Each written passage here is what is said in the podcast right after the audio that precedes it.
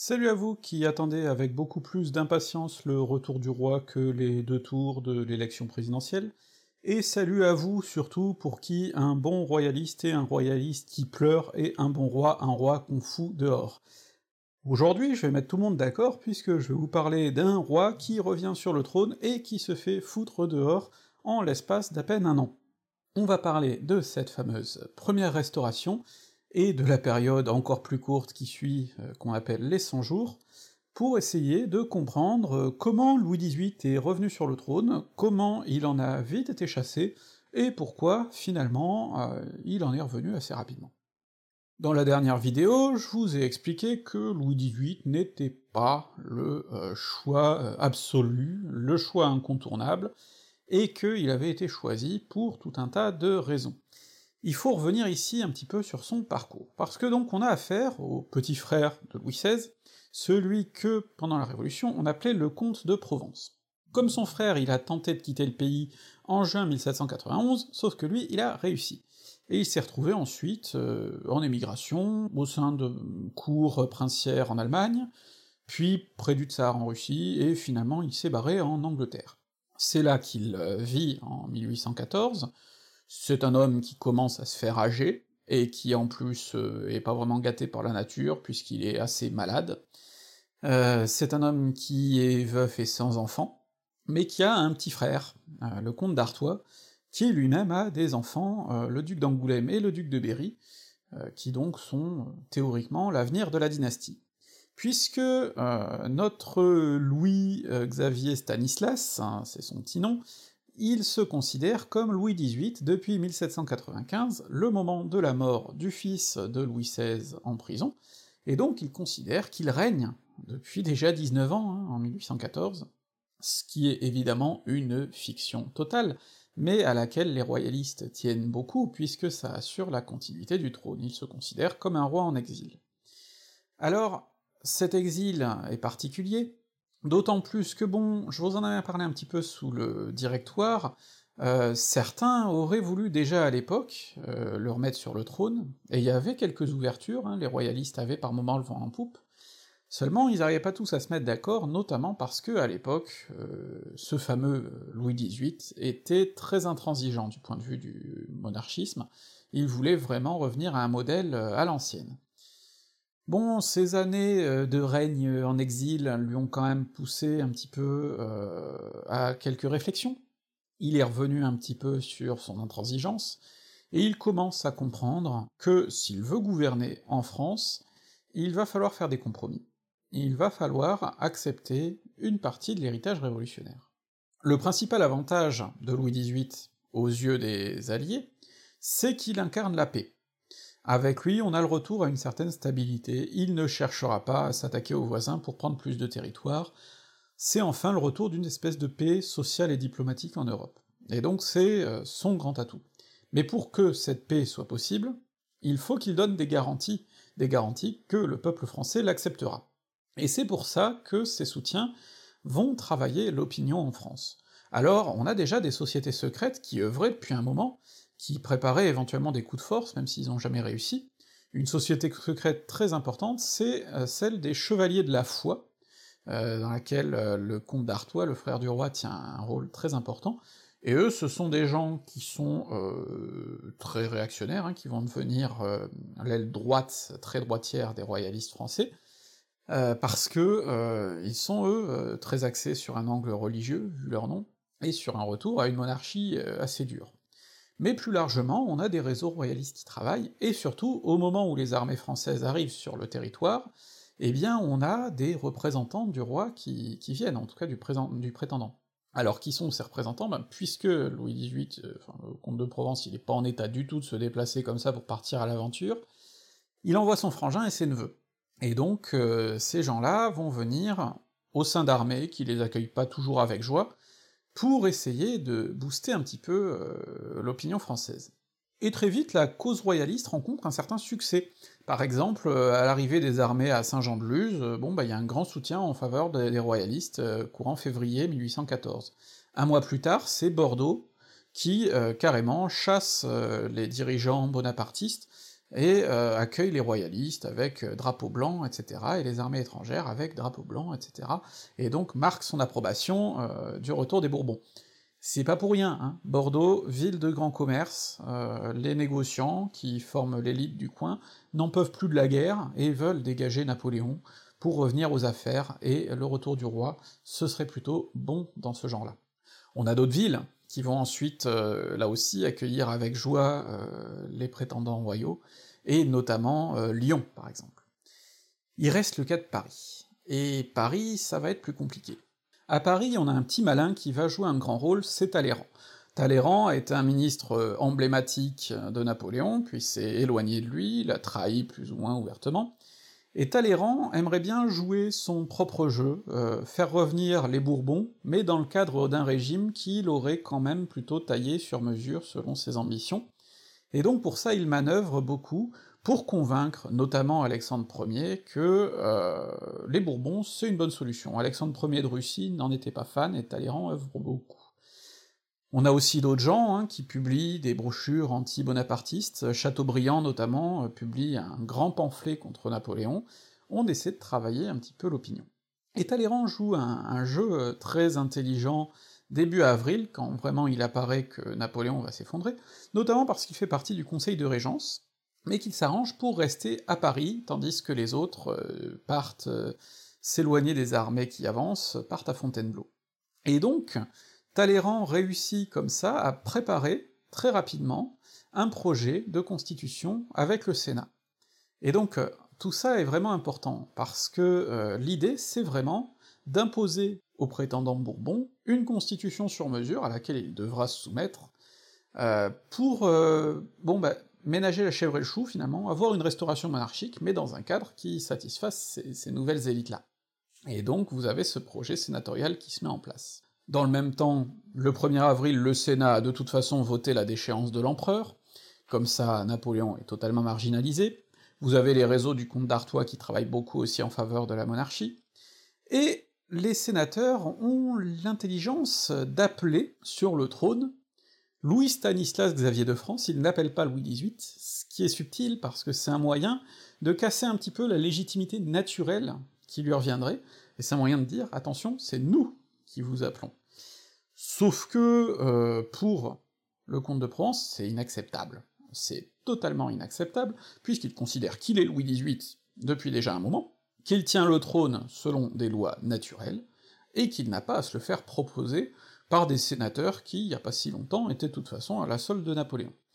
Et donc il va y avoir ce jeu-là qui va se jouer, pour euh, savoir finalement d'où vient la légitimité du pouvoir. Et évidemment, le projet de constitution sénatoriale euh, ne va pas tenir debout, puisque euh, les Bourbons le refusent complètement. Entre-temps, en plus, le comte d'Artois a réussi à se faire attribuer la lieutenance générale du royaume, un moyen du coup de reprendre un petit peu le contrôle sur une partie des affaires, et donc petit à petit, chaque camp joue son propre jeu. Tout l'enjeu donc, c'est de savoir comment euh, va se définir le nouveau fonctionnement du royaume. Et ça, euh, Louis XVIII, c'est très clair, il en fait une proclamation début mai à Saint-Ouen, il refuse la constitution sénatoriale, même s'il est d'accord avec ses principes. Pourquoi la refuse-t-il? Parce qu'il considère que son retour est le fruit de la Providence, qu'il est tout à fait légitime sur le trône et qu'on n'a pas à l'y appeler. Mais par contre, il promet qu'il va travailler à une charte qui sera octroyée aux Français et qui reprendra ces principes de la constitution sénatoriale. Et du coup, le Sénat est écarté. Ce qui veut pas dire que Talleyrand va être marginalisé, puisque euh, Louis XVIII va bien comprendre l'utilité de Talleyrand et va en faire un de ses ministres. Mais cette charte, c'est très important. Déjà parce qu'il ne s'agit pas d'une constitution. Et ça, ça change tout. Pourquoi ça change tout? Parce que une constitution, c'est un accord entre la nation et, et le souverain. Alors que la charte, c'est le roi qui l'octroie à ses sujets dans la lignée de chartes qui avaient été faites déjà par le passé. On renvoie même à Louis VI le Gros, on revient très loin. Et donc par exemple la charte ne va pas définir les règles de succession, des choses comme ça. Ben non, puisque c'est juste une mise à jour des lois naturelles du royaume, de tout ce qui existait avant. C'est un moyen, comme le dit le préambule de la charte, de renouer la chaîne des temps. Et d'ailleurs, la charte est indiquée comme euh, datant de la 19e année du règne, parce que on veut faire comme si, voilà. Mais d'un autre côté, dans le fond concret de cette charte, il y a la reconnaissance de tout un tas d'acquis de la Révolution. Il y a la reconnaissance des libertés de croyance, même si le catholicisme redevient religion d'État. Des libertés d'opinion, de presse. On ne remet pas en question les biens nationaux, les fameux biens nationaux, et ça va être très important. On maintient du coup un certain nombre de formes. On maintient un certain nombre d'héritages révolutionnaires, on fait un compromis, mais qu'on présente comme un acte de générosité venant du roi, c'est un moyen de sauver l'honneur, de sauver la face, et d'annoncer que le roi garde le contrôle. Ce contrôle, il le garde d'autant plus qu'il garde les pouvoirs exécutifs, législatifs et judiciaires. Alors oui, il y a des assemblées, la Chambre des députés et la Chambre des pairs. Mais ces assemblées, finalement, elles sont beaucoup plus consultatives qu'autre chose, c'est euh, pas vraiment un régime parlementaire. Malgré tout, et comme toujours vous allez le voir à chaque fois qu'on va établir une charte, une constitution, ce que vous voulez, eh bien il y a le texte et il y a l'application. Et les chambres, très vite, vont comprendre qu'elles peuvent jouir d'un certain contrôle, notamment sur le budget, et donc qu'elles peuvent essayer d'influencer quand même la politique, et qu'elles peuvent se donner un pouvoir qui n'était pas forcément envisagé au départ. Et donc ce bras de fer, malgré tout, entre ce Parlement et le roi, va se jouer. En tout cas, on a donc un système qui se dessine, qui ressemble assez finalement à ce que voulaient les monarchiens au début de la Révolution, un système un petit peu à l'anglaise. En plus, le roi se garantit quand même des sécurités. Déjà bon, la Chambre des députés, elle est élue au suffrage censitaire, un suffrage censitaire très restreint, il faut payer 300 francs de sens pour voter, c'est énorme, il euh, y a que 10 000 personnes à peu près en France qui sont éligibles, donc ça restreint beaucoup quand même, mais malgré tout, c'est un petit peu plus ouvert que sous l'Empire. Et puis la Chambre des Pairs, eh bien c'est le roi qui les nomme, et s'ils deviennent un petit peu trop récalcitrants, vu que le nombre de pairs n'est pas limité, il peut toujours en choisir plus pour noyer les emmerdeurs dans la masse. Donc tout ça fait que finalement on a un système où le roi garde quand même pas mal de contrôle. Ça ne suffit pas évidemment pour les libéraux, les parlementaires qui voudraient plus, mais c'est déjà trop pour les ultra-royalistes qui trouvent que c'est déjà beaucoup trop donné euh, au libéralisme, au parlementarisme, et qu'il faut pas s'aventurer sur cette voie-là. Louis XVIII, comme toujours, cherche un compromis.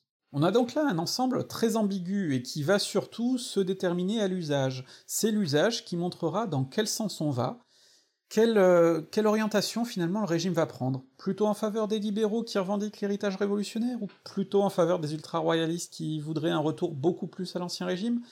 Et Louis XVIII essaie de maintenir un entre-deux, un juste milieu, mais qui du coup ne satisfait aucun des camps, chacun espérant pouvoir tirer dans son sens. Et donc vous avez là déjà un nœud, de tous les problèmes que va connaître la Restauration, euh, jusqu'en 1830 en réalité. Ces compromis et ces ambiguïtés, on les retrouve partout. Liberté de conscience, mais religion d'État. Liberté de la presse, mais quand même c'est pratique de la contrôler quand il y a des oppositions. Louis XVIII a bien compris aussi que il avait affaire à deux France, une France contre-révolutionnaire, une France qui avait fait la révolution et qui l'approuvait, et qu'il allait falloir les mettre d'accord d'une certaine manière. Il ne peut pas choisir de n'en gouverner qu'une seule des deux. Il ne peut pas gouverner un pays coupé en deux. Il doit essayer de fusionner tout ça. Et ça, c'est quelque chose qu'on va retrouver à différentes périodes de notre histoire. On pourrait faire le parallèle avec l'après-Vichy, par exemple. On ne peut pas éliminer tout un pan de la population, aussi compromis soit-il. Et c'est un problème parce que ça oblige à parfois pardonner et oublier. Et il faut pas croire, hein, euh, pour une bonne partie des contre-révolutionnaires les plus acharnés, pour ceux qui parfois ont passé plus de 20 ans en exil, pas toujours dans des conditions agréables, qui ont été dépossédés, qui ont parfois perdu des proches, il euh, y a une envie de ne pas pardonner. Hein. La politique, euh, on oublie, on pardonne, on efface, ça ne plaît pas à tout le monde. Et donc, forcément, il faut toujours chercher cet équilibre. Mais par exemple, si on regarde du point de vue de l'administration, eh bien, euh, Louis XVIII ne la réforme pas. Non seulement il ne la réforme pas, mais il garde une bonne partie des administrateurs, soit des préfets ou autres hein, d'ailleurs.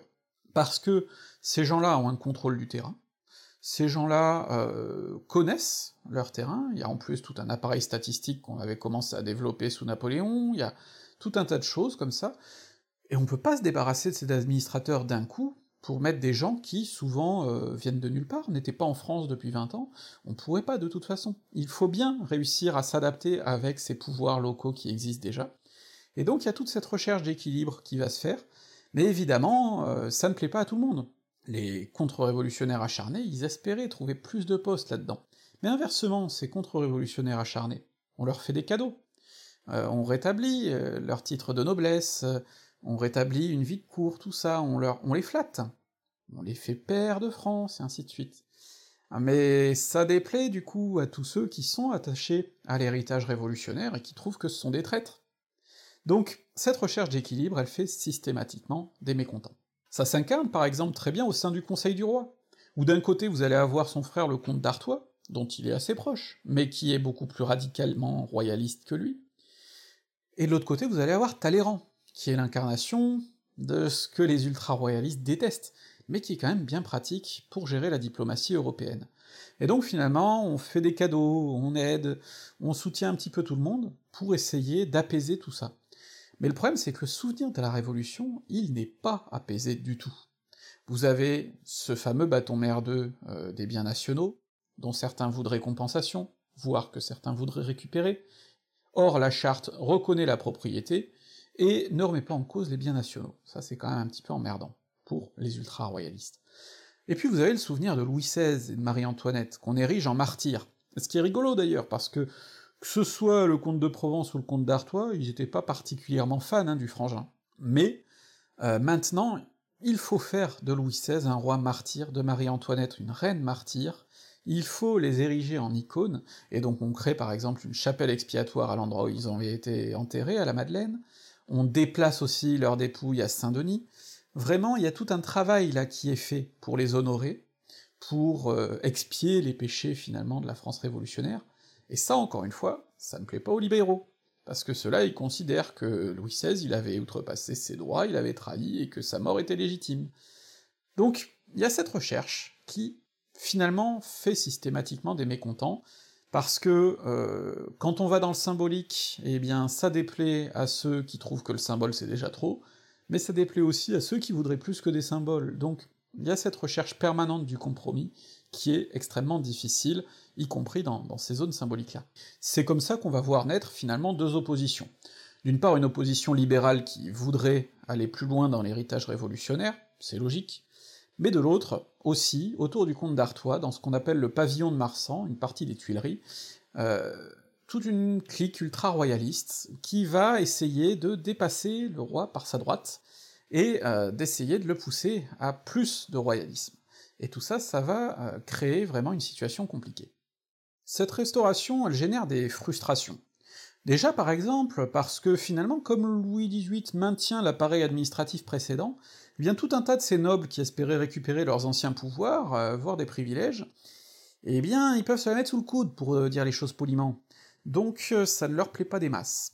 Et puis toute cette fusion des élites que voulait réaliser Louis XVIII, en fusionnant noblesse d'ancien régime, noblesse d'empire, ça marche mal parce qu'il finance une vie de cour euh, très très onéreuse, mais finalement, les nobles d'Empire, tous ces gens-là, ils sentent bien qu'ils sont pas super bien vus par les nobles d'Ancien Régime, et donc ça crée très vite des jalousies, des tensions, des frustrations. Et puis cette vie de cour qui coûte cher, elle, ça arrive aussi dans un contexte d'austérité qui pose quand même particulièrement problème. Parce que, ok, la paix, ça arrange les affaires du pays. Euh, ça génère de nouvelles recettes parce qu'on recommence à commercer notamment, parce qu'il n'y a plus la guerre et que la guerre ça coûte cher quand même, mais d'un autre côté on a perdu aussi beaucoup de territoire, donc beaucoup de recettes, et donc il va bien falloir euh, réussir à équilibrer le budget et la dette. Et là on a un ministre des Finances, le baron Louis, qui en plus refuse d'emprunter, et donc ça veut dire qu'il va falloir diminuer les dépenses et augmenter les recettes. Et dans ce cadre-là, avoir une vie de cour extrêmement dispendieuse, extrêmement luxueuse, ça frustre tous ceux qui, de l'autre côté, sont obligés de se serrer la ceinture. Parce qu'ok, cette vie de cour, elle représente pas forcément énormément dans les dépenses de l'État, mais malgré tout, ça paraît injuste quand on demande aux autres euh, de faire attention, de faire des sacrifices. C'est quelque chose qu'on connaît encore bien aujourd'hui. Or, euh, ces sacrifices, eh bien, ils touchent plusieurs secteurs de l'économie et ça frustre euh, plusieurs personnes. Déjà, par exemple, pour remplir les caisses de l'État, le baron Louis vend des forêts qui avaient été nationalisées pendant la Révolution. des forêts qui donc auraient été bien de l'église notamment, euh, ou de certains nobles, et ça, ça pose problème, parce que si maintenant le gouvernement royal vend des biens nationalisés, ça veut dire que ceux qui espéraient les récupérer, eh bien, euh, c'est foutu. Ça veut dire que on acte définitivement que tous ces biens nationaux-là, même ceux qui n'avaient pas été vendus jusque-là, euh, ils ont été nationalisés. Ça s'appelait pas. Aux ultra-royalistes, du coup, particulièrement, et à tous ceux qui ont perdu dans l'affaire. Mais d'autre part, il y a d'autres mesures qui vont pas plaire de l'autre côté, du côté des classes populaires. Parce que le comte d'Artois, notamment, quand il faisait sa propagande royaliste, il avait promis la fin de ce qu'on appelle les contributions indirectes. Les contributions indirectes, pour schématiser, c'est un petit peu comme aujourd'hui la TVA. Ce sont des impôts sur certains produits de consommation. C'est des impôts qui sont très rentables, parce qu'ils sont payés de façon systématique et que tout le monde les paye. Mais ce sont des impôts qui font très mal aux pauvres, parce qu'ils touchent des produits euh, agréables, l'alcool, ce genre de choses, et que ça peut être aussi parfois des produits essentiels, comme le sel, et que du coup, ben, plus ces impôts sont élevés, plus la vie est difficile pour les pauvres. Or, ces impôts, le baron Louis les maintient et parfois les accroît. Et donc euh, ça, ça lui met à dos pas mal de monde en bas. Et puis il y a des rumeurs. Des rumeurs comme quoi, peut-être, que la politique fiscale, elle va déboucher sur un rétablissement des privilèges. Et c'est vrai que quand vous avez des nobles émigrés qui reviennent, qui paradent, qui vantardisent, euh, pareil pour des hauts prélats, qui reviennent, qui paradent, qui font étalage un petit peu de leur retour de façon trop ostentatoire, qu'on commence à se repentir de la mort de Louis XVI, ce genre de choses, eh bien les rumeurs circulent vite, et évidemment, les républicains, et plus largement les libéraux, surfent sur la vague, font courir ces rumeurs-là. Et donc on commence à avoir peur de ce retour des privilèges, et ça c'est pas cool du tout. Et puis il y a un dernier point dans la politique fiscale du baron Louis qui va vraiment énerver beaucoup de monde, c'est du point de vue militaire.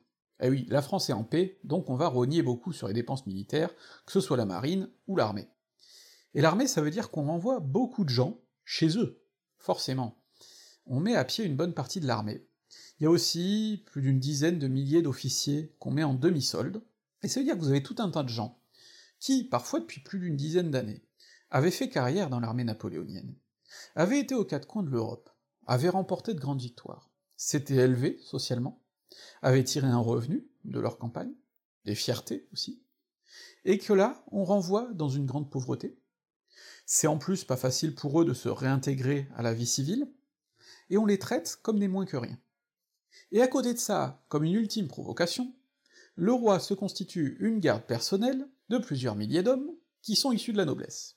Là, tout ça, ça fait que, euh, au sein de l'armée, vous avez beaucoup de gens qui deviennent d'un coup très vite nostalgiques euh, du bon temps de Napoléon. Parce que c'est vrai qu'il y avait des morts, mais c'est vrai aussi qu'il y avait de l'argent à se faire et euh, de la gloire à acquérir, alors que là on est traité comme des moins que rien. Et donc vous avez cette nostalgie de l'Empire qui commence à courir au sein de l'armée. Et généralement pour un régime déjà fragilisé, se mettre l'armée à dos, c'est pas tip-top. Dans ce contexte donc, où de plus en plus de frustrations commencent à émerger, où les provocations des ultra-royalistes tendent à faire craindre le pire et donc à rendre nostalgique de Napoléon, qui devient paradoxalement un défenseur des idéaux révolutionnaires, eh bien Napoléon, lui, qui est sur l'île d'Elbe, euh, réussit euh, à mobiliser pour débarquer le 1er mars à Golfe-Juan. Et au départ, ce débarquement, finalement, bon, n'inquiète pas beaucoup, parce que autant dans les classes populaires on murmure, on a peur, dans l'armée pareil, Autant au sein des élites qui ont chassé l'empereur il y a pas si longtemps, on n'a pas forcément envie de le voir revenir, et on pense que ça, ça, va être un pétard mouillé, cette histoire. Oui, Napoléon va revenir, euh, on va l'écraser, et puis ce sera un moyen de se débarrasser de ce problème gênant, parce qu'il était finalement pas bien loin, et qu'il y avait cette ombre qui planait. Mais euh, Napo a une bonne idée, c'est qu'il remonte pas directement vers Paris, il essaie de passer par des endroits qui lui sont favorables, et c'est comme ça que par exemple quand il arrive à Grenoble, il est accueilli à bras ouverts. Et puis ensuite il se rapproche de Lyon. Et là, euh, pareil, le comte d'Artois qui était venu l'arrêter est obligé de se barrer devant la progression de Napoléon et de ses troupes. C'est quand même emmerdant comme symbole. Un peu plus loin, à Auxerre, vous avez le maréchal Ney qui vient pour l'arrêter, puis qui finalement lui tombe dans les bras et le rejoint. Et donc à Paris, on commence à flipper.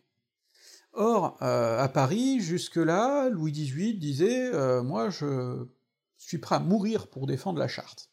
Et puis finalement, euh, quand on voit que Napoléon arrive, et arrive vite, eh bien Louis XVIII et son entourage partent en exil et vont s'installer à Gand, et donc forcément, eh bien Napoléon arrive à Paris et se réinstalle. Alors comme je vous l'ai dit, une bonne partie des élites euh, sont pas fans du tout de ce retour, parce que on sait pas trop à quoi s'attendre, qu'on a de mauvais souvenirs de l'autoritarisme napoléonien et qu'on n'a pas envie de voir revenir ça. D'autre part, Napoléon est un peu le cul entre deux chaises, là, parce qu'il est revenu en bonne part soutenu par l'armée, et il sait aussi qu'il doit beaucoup euh, son soutien aux masses laborieuses, qui peuvent attendre un empire beaucoup plus démocratique, ce qui n'est pas du tout dans ses intentions. Alors, euh, il y a la rédaction d'une nouvelle constitution, ce qu'on appelle l'acte additionnel aux constitutions de l'Empire, un peu plus libéral, qui est rédigé en bonne part par Benjamin Constant, qui jusque-là n'était pas spécialement un ami de Napoléon, il faut bien relever aussi que vous allez avoir, là, dans les gens qui vont rejoindre Napoléon pendant les 100 jours, des anciens révolutionnaires qui jusque-là avaient été très distants vis-à-vis de l'Empire, mais qui, sur ce coup, se disent c'est quand même un moindre mal par rapport aux Bourbons, donc on va tenter le coup. Mais enfin, les choses sont compliquées, parce que euh, ce nouveau régime a une assise euh, très limitée. Oui, le régime est approuvé par plébiscite, mais il n'y a pas loin de 80% d'abstention. Les élections, pareil, sont quand même assez ambiguës, et surtout les royalistes fomentent des soulèvements. Alors oui, euh, les proches du roi ont essayé d'en fomenter qui n'ont pas vraiment marché, mais enfin on va avoir quand même dans l'ouest un soulèvement qui va mobiliser une grosse armée euh, qui aurait pu servir à Napoléon contre le reste de l'Europe. Parce qu'évidemment, oui, les puissances européennes qui au même moment sont en train de débattre de l'avenir de l'Europe à Vienne, eh bien, elle voit d'un très mauvais œil ce retour de Napoléon. C'est le retour potentiel de l'expansionnisme français, c'est une agitation énorme. Alors évidemment, elle voit pas d'un très bon œil les Bourbons qui se sont fait virer comme des malpropres extrêmement rapidement, mais elle voit d'un encore mauvais œil le petit Corse qui revient un petit peu trop vite. Donc, nouvelle coalition. Alors on va pas s'étendre sur euh, la guerre, euh, les batailles, Ligny, Waterloo.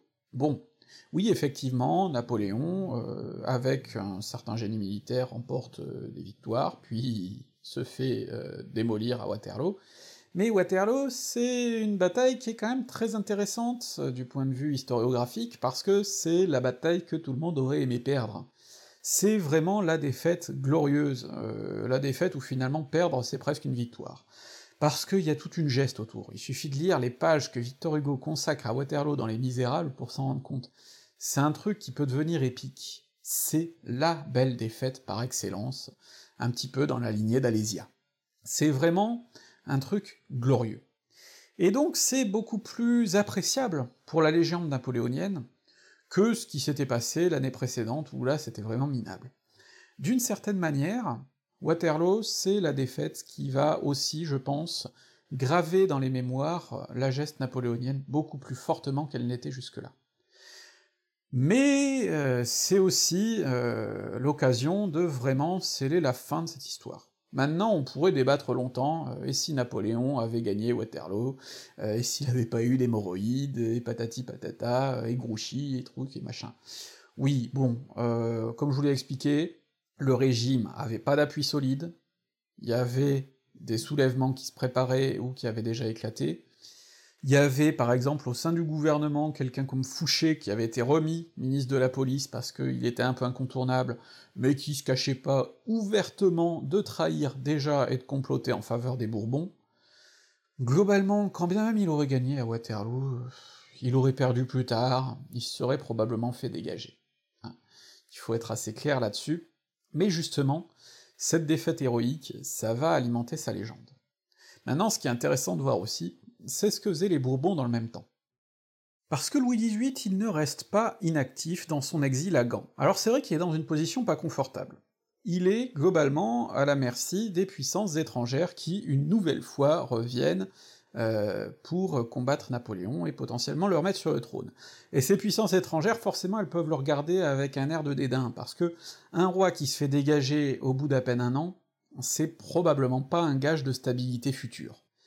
D'un autre côté, on a toujours le même problème, on pourrait essayer de mettre par exemple le duc d'Orléans ou quelque chose comme ça au pouvoir à sa place, mais encore faut-il qu'il soit accepté par la population. Et donc, euh, autour de Louis XVIII se noue vraiment un gros réseau de propagande à nouveau, pour essayer de euh, fidéliser une partie de l'opinion française, et d'où les fameux soulèvements, notamment en Vendée. Reste que euh, Louis XVIII n'est pas non plus inactif politiquement parlant là-bas, il s'entoure. Alors il s'entoure d'ultra-royalistes, pour partie, de gens comme Chateaubriand, qui devient ministre de l'Intérieur dans ce gouvernement en exil, et Chateaubriand, c'est un ultra-royaliste que Louis XVIII n'aime pas particulièrement, mais qui va devenir un acteur très important de toute cette période du côté conservateur, mais il s'entoure aussi de libéraux qui l'ont suivi en exil, notamment un très important, François Guizot. Guizot, à l'époque, c'est encore relativement un jeune homme, et c'est un libéral, qui va d'ailleurs être euh, une grande figure de l'opposition euh, de gauche à la Restauration, avant de devenir ensuite une grande figure des conservateurs sous la monarchie de Juillet, parce que l'échiquier politique, ça évolue, ça se déplace, je ne vous refais pas la leçon. Mais donc, à ce moment-là, en 1815, à Gand, Guizot est un libéral, très clairement à la gauche du roi, et un libéral qui va essayer de lui faire comprendre que s'il a perdu si facilement son trône, c'est à cause des provocations de tous ces ultra-royalistes qui ont fait n'importe quoi, et qui ont fait peur à l'opinion. Et qu'il faut donc vraiment s'attacher à faire une monarchie plutôt libérale, qui préserve les acquis populaires de la Révolution, et qui du coup trouve ce juste milieu, qui serait beaucoup plus euh, à gauche finalement, le curseur serait nettement plus à gauche que là où euh, il avait été placé jusque-là, il faut marginaliser les ultra-royalistes.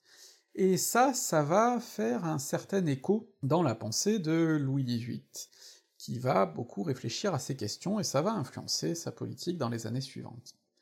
De l'autre côté, il faut bien remarquer qu'en France, euh, les choses s'agitent aussi parce que beaucoup, parmi les élites, ont peur ont peur de ce retour de la guerre, ont peur de cette agitation, ont peur de cet empire, mais qui se dit plus ou moins populaire et dont on sait pas trop sur quoi ça va débouler en termes d'ordre social, et donc vous avez aussi quand même, parmi les élites françaises, une aspiration à un certain conservatisme. Il va falloir, pour l'élite, jouer avec tous ces leviers-là. Ça va être compliqué. Ça va être d'autant plus compliqué que, ben, comme je vous l'ai dit, il revient dans ce qu'on va dire les fourgons de l'étranger, c'est vraiment euh, des monarchies étrangères qui le remettent sur place. Et dans le cadre d'une guerre où là les dédommagements vont pas être tendres du tout. On va en reparler dans le prochain épisode. Tout ça signifie quoi? Ben tout ça signifie que, après Waterloo, évidemment Napoléon est définitivement grillé, euh, là c'est très clair, mais Louis XVIII revient en France sur un terrain très compliqué, où plus que jamais il va devoir jongler entre, d'un côté, ses libéraux qui peuvent lui permettre de trouver un compromis, et de l'autre côté, ces ultra-royalistes qui sont assez puissants, assez influents, mais qui peuvent aussi complètement le griller. Et tout ça, ça va être un des enjeux de la période qui suit.